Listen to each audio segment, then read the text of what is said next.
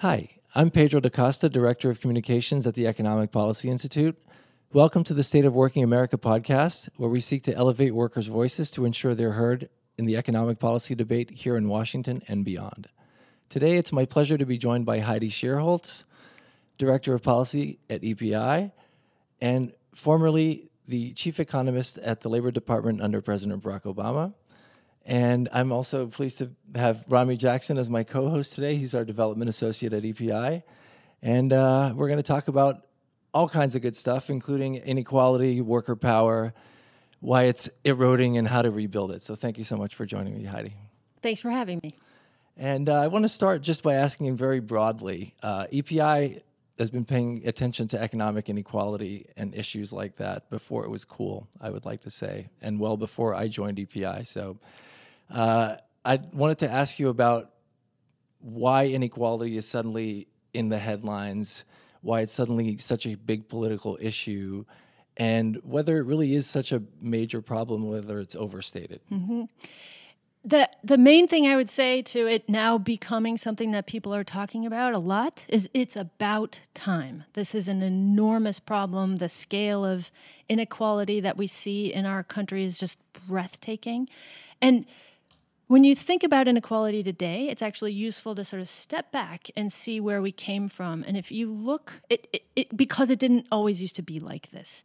So if you look at the period just past World War II up until about the 70s, it was the case that when the overall economy grew, everyone saw gains. People at the low end people at the middle people at the top everyone saw gains as the economy grew. And whenever i talk about that i feel like i do have to step back and say i am not trying to claim that everything was perfect in the 50s and 60s there were huge disparities particularly by race and gender disparities that exist to this day. So i'm not at all trying to say we need to get back to where we were in the 50s and 60s but despite those disparities one thing really did work that as the overall economy grew, low and middle income people also saw gains. That really, to, lo- to a large extent, stopped in about the 70s. Since that time, the economy has continued to grow, but that growth has really been captured by the people at the very top of the distribution. And because I'm an EPIer, I will throw some nun- some numbers on this. So, um, if since the late 70s, the inflation adjusted annual wages of the bottom 90%. So that's, you know, everyone in the economy except for the richest 10%. The annual wages of the bottom 90% grew about 20% since the 70s. That's little more than stagnation. It's about a half a percentage point per year in inflation adjusted terms. The wages of the top 1% grew more than 150% over that same period. And because the inequality in this country has this sort of fractal quality to it, that the higher, the, the, the smaller and smaller sliver you are at the, at the top, the more and more growth you have seen. So the wages at the top one tenth of 1% grew almost 350% over this period. So it's just been a breathtaking expansion of inequality over the last 40 years in this country. So could you talk about the forces behind that? Because there's some sense of inevitability in that, that it was maybe just the way that capitalism works and uh, maybe unions weren't that effective. And we could you talk about the role of uh, kind of the erosion of worker power over those decades and what happened? Yeah, I think that you touched on something that's so important in this conversation because I think the people who have benefited from the rigged economy that resulted in this this increase in inequality, they really want us all to think that what's going on is just the natural outgrowth of a modern economy, and there's nothing we would really want or are able to do about it. Um, and that's just, it couldn't be farther from the truth. It was just very deliberate policy choices, either of commission or omission that led to where we are today. Um, it is just I, I, think the key thing is that it is policy failures over the last 40 years that resulted in the rules that govern work in this country just being rigged against working people from their very first day on the job. The, the whole sort of legal and political framework favors corporate interests that just want to roll back workers' rights. Um, and, and also to make sure that fewer and fewer workers are actually covered by the worker protections of this country And then those workers who remain covered by those protections are often forced to do things like sign away their rights as a condition of employment through through agreements that they're asked to sign, like mandatory arbitration agreements. Um, and I just and then the the the perhaps the largest thing of them all is just the assault on workers' rights to come together to improve their wages and working conditions and has been probably the key factor that has led to rising inequality. If you had to if you had to pick one that's the one that has been the biggest contributor. Just the uh, the huge assault that we've seen on unions has just has played a, a very outsized role in the dynamics that we've seen over the last 40 years. Mm-hmm. hi everyone. Rami jackson here um, Heidi, so EPI has strongly backed efforts to raise the federal minimum wage, but is that enough? Are we too focused on that? Do we ignore larger structural issues when we do focus on raising the minimum wage? That's a really good question, and I would say it's super, super important to focus on the minimum wage but we shouldn't just focus on that. So you make a very good point.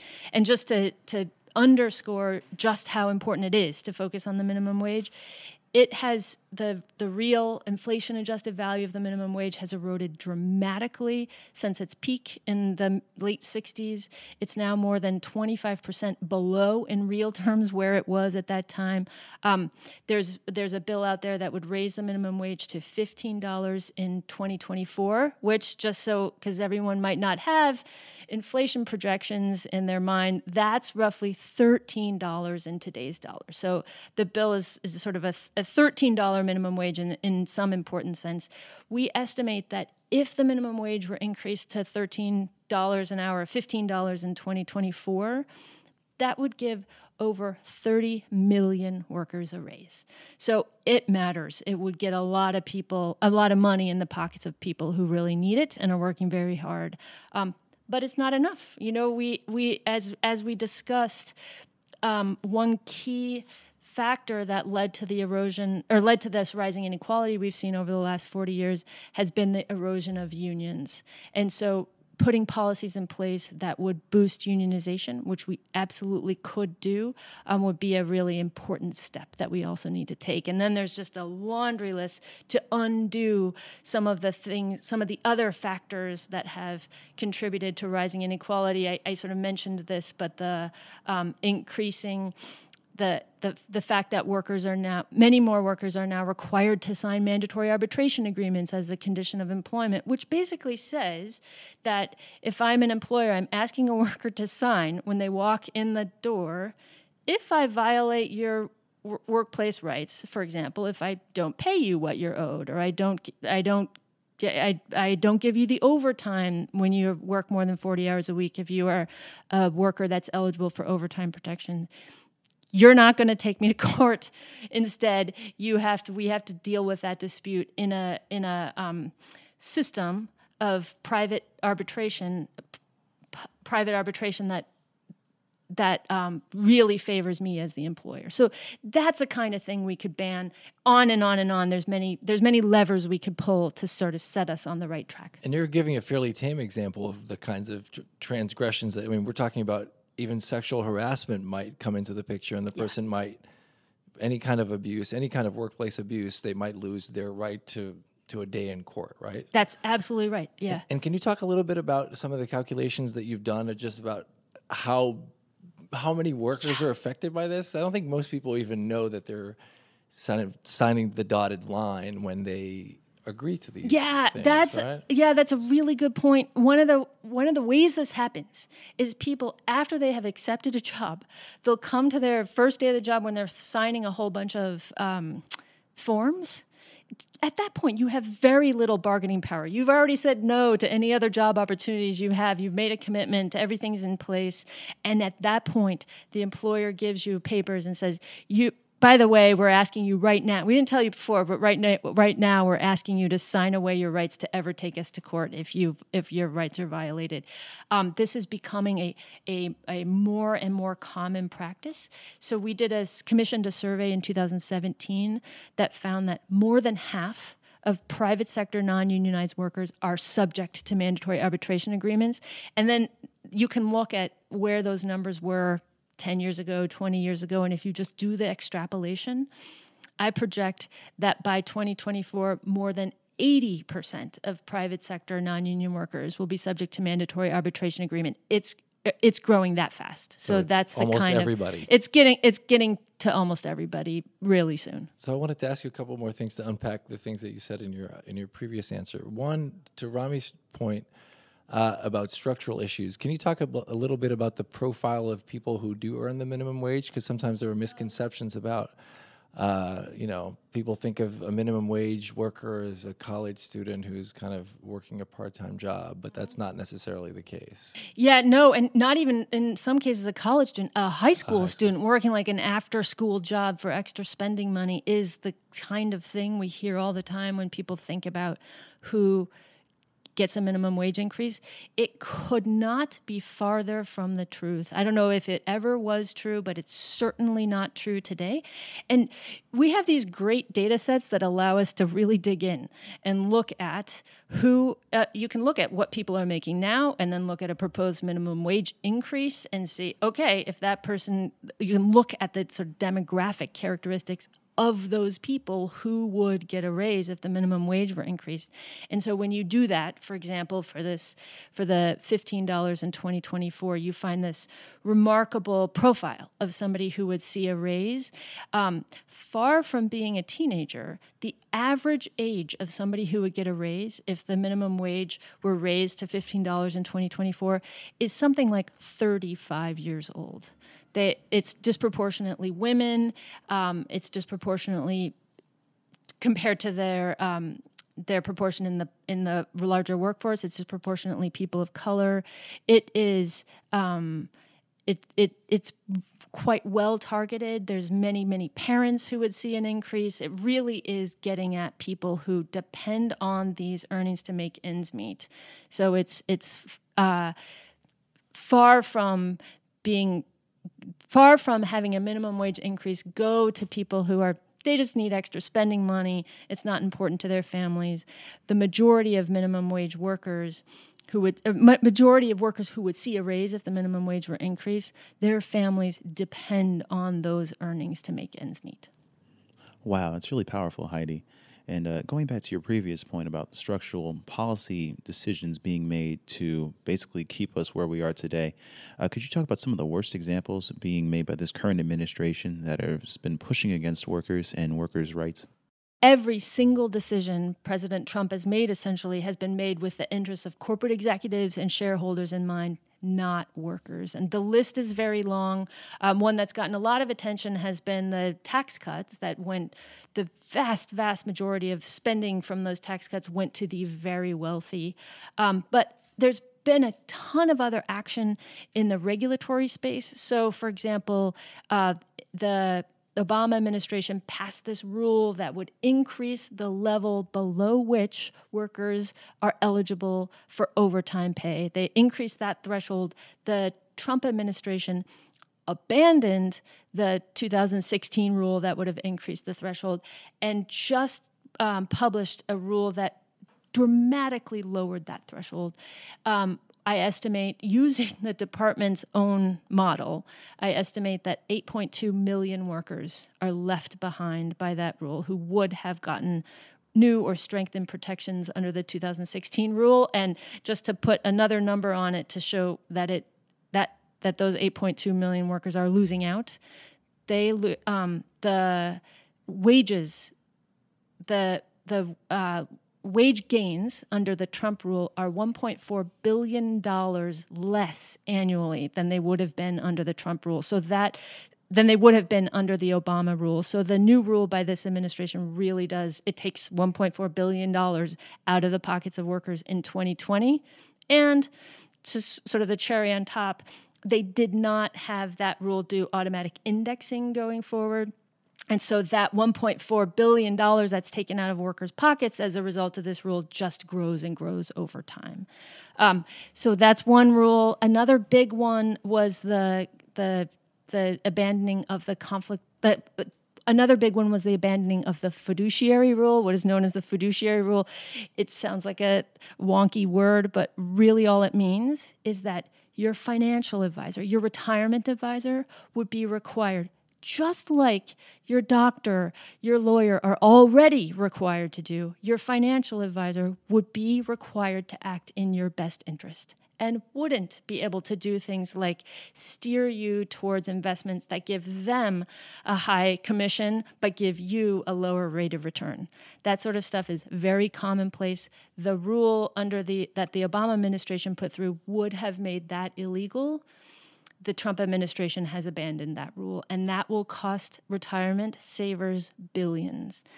And the list goes on and on. I could just say a couple more that we just dealt with recently. Like the it's it's enormous, but one thing that happened in the last within the last couple of weeks is the USDA finalized a rule related to hog slaughter plants that will reduce the number of government safety food safety inspectors from hog slaughter plants by 40% and it removes any limit on how fast the hog slaughter line speeds can go. They already go at breathtaking speeds. It's an extremely dangerous industry, and they're just taking the lid off of how fast that can go. It that that that rule will hurt consumers, it will hurt animals, and it will certainly hurt workers. Um, and uh, I'll just I'll just list one more. I, I really could go on at great length about all these examples, but one more that also just happened. The NLRB just proposed a rule that would say, if it were finalized, that would say that graduate students and undergraduate student teachers and research assistants are not employees of the university where they work. And so that would mean that they would not be able to do things like unionize. So it just is, there's just example after example of this administration choosing to pass proactively do things that, that hurt workers. So I want to ask you about what seems like the icing on the cake of this anti worker agenda, which is the nomination of Eugene Scalia to the to your former employer, the Labor Department. I wanted to ask you just if you could give us a little bit, given your insights of having worked there for I think three years, right? Yeah, two and so, a half. And a half yeah. years. So, I, give it, give us a sense of the institution, what it's supposed to stand for, and what it means to have someone with a corporate legal background like Eugene Scalia leading that department. Yeah, the the the, the phrase that comes to mind when you think of Eugene Scalia is being the Secretary of Labor is just fox guarding the henhouse. That is the situation that we're in with him. Working men and women deserve somebody at the Department of Labor who will actually look out for their interests and protect them from unscrupulous employers, will set strong health and safety standards, will safeguard their retirement security. But Eugene Scalia is not that person. He has he's built his career representing corporations, not workers, representing financial institutions, representing other business organizations, and he spent his career fighting worker protections like health and safety regulations. He was a big player in fighting that fiduciary rule that we talked about earlier. He's just it it is a real disaster. I want to get into some people. specifics because I think they're pretty amazing, right? So this this gentleman argued that uh, ergonomics was kind of quack science, and therefore people who have workplace injuries related to uh, to uh, repetitive stress shouldn't really be uh, paid back.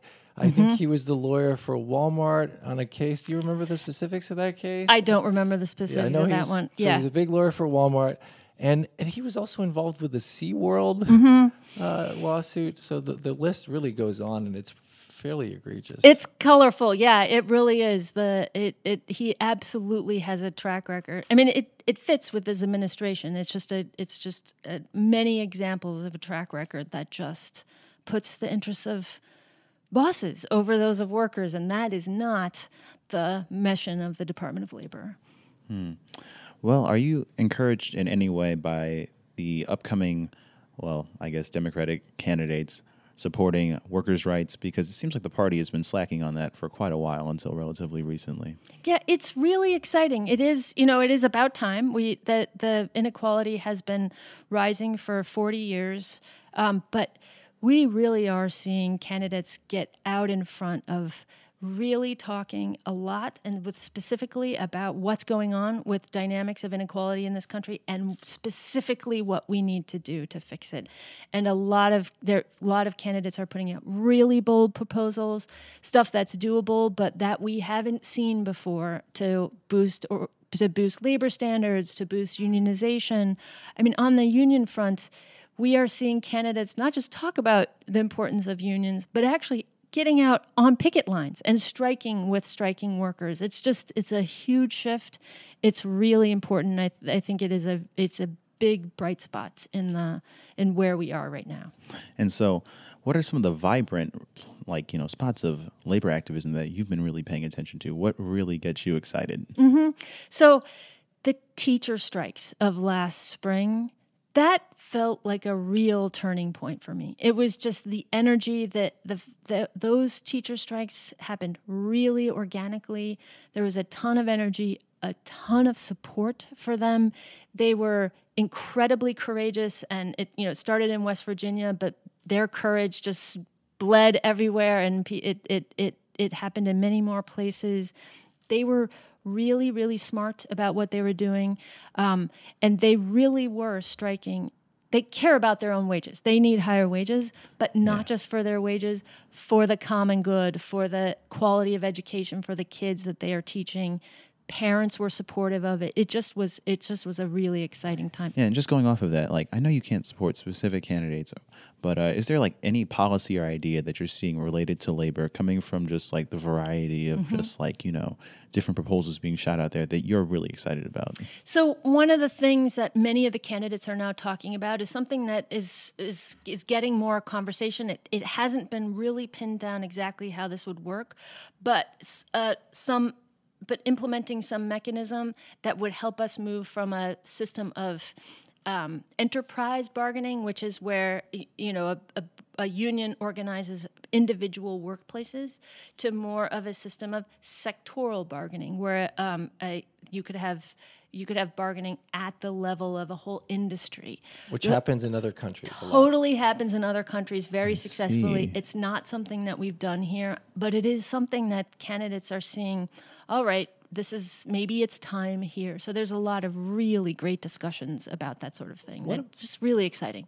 Sorry, what about the notion of like workplace democracy? And I've even seen proposals, I can't recall quite from whom, about the notion of rather than having to opt into a union, that mm-hmm. workers might automatically be unionized. That sounds like fairly far away from where we are now. Um, it certainly is. But how do you view the concept of workplace democracy? Just, just so the it, idea. Where we are right now is so so far from that. Where like we have good survey data that shows um, workers who, it, and we can look at it over time non union workers who say that they would vote for a, a, union in their workplace if there was an election tomorrow. And the numbers are huge. They're really high. Workers know that, the un- that unions would be really important to them sort of getting their fair share of economic growth. But they're thwarted in many ways. That every when it, when there is a organizing drive at uh, at a workplace, employers now typically hire a union avoidance firm, a union busting firm, consulting firm that just has tried and true a tried and true playbook for how to keep this from happening. And they throw everything at the at the organizers to to try to thwart the drive and they have been very successful. And then there's also the case where even when a union does have a successful drive, then employers will drag their feet into being able to actually get to a collective bargaining agreement so union so workers will actually be able to see the benefit of that union. So just at every turn democracy is in the workplace is not where it should be. So there's many many policies that we could put in place to reverse some of those trends and get us back to a place where workers really have a legitimate voice at work. So, one of the exciting things recently is that we're not just seeing movement as far as activism from unions themselves, but if you think about it, Fight for 15 wasn't, it became a union movement, but it was originally, uh, you know, it came from non unionized workers. You have Uber workers organizing, and you even have white collar Google mm-hmm. tech workers organizing. Could you talk about uh, that in the context of EPI's research on the benefits of unions beyond the the you know people who are actually union members. Yeah, that's really important. So there's two things there that we are seeing in many ways, not just in unions, workers coming together to improve their wages and working conditions through Fight for 15, through Google's Google workers walking out because they were not okay with the environment of sexual harassment at the company, et cetera, et cetera, et cetera. It's just a there's just a lot of vibrant stuff going on right now.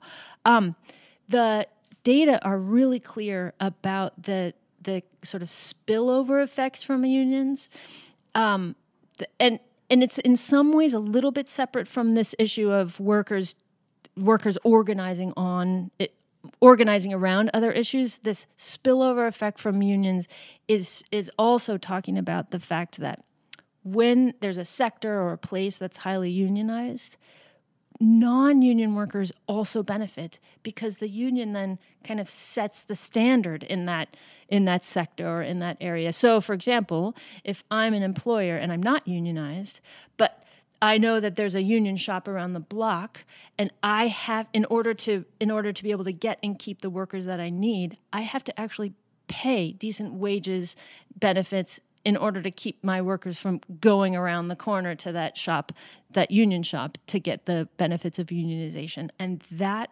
imp- that effect, that spillover effect, that ripple effect from unions is a really large effect, and it really does underscore the um, union. Unions are actually good for all workers, union workers and non-union workers alike. Wonderful. Thank you so much, Heidi. I really appreciate you taking the time. This is the State of Working America podcast. You can tune in on YouTube, on iTunes, Spotify, or wherever you get your podcasts. Thank you for joining us. See you next time.